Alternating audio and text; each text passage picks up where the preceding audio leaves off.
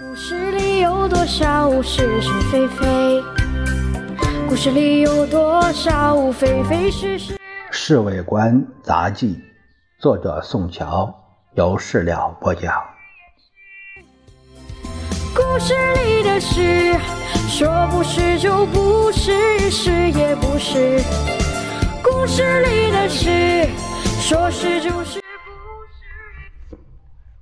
孔副院长今天来了个电报给先生，说是华盛顿方面正在考虑再给我们一笔援助，不过数目不知道。先生看完电报后，马上对夫人说：“不知道这次美国可以给我们多少钱？不会太少吧？我想他们一定会考虑到我们的实际需要的。如果给的太少，简直不够开销！大量，我倒想出一个办法。哎，为什么不叫 TV 去一趟华盛顿，顺便再到纽约活动一下呢？”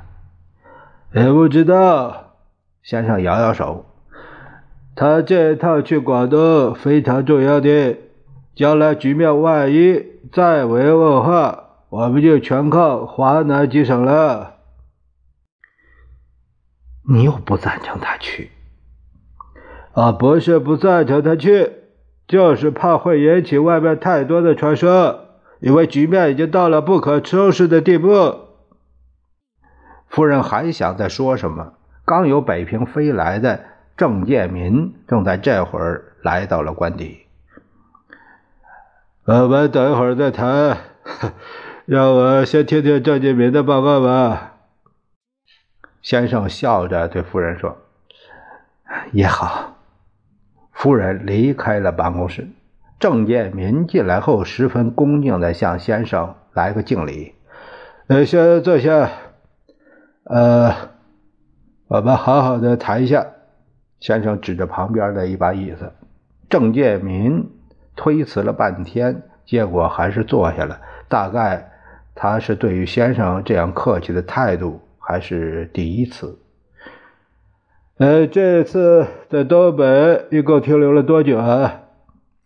主席。我一共停留了七天，正好遇到陈诚长官上前线各地视察，我也跟着去了。你看东北局面怎么样？困难是有的，呃，不过办法不是没有。我们士气怎么样？士气并不坏，就是就是他们不大愿意打仗。为什么？先生的眼睛都瞪圆了。他们的生活过得太舒服了，接收东北的时候，上上下下全都弄到了好处，而且老婆孩子一大堆，不能像从前那在缅甸那个时候那拼命的打仗了。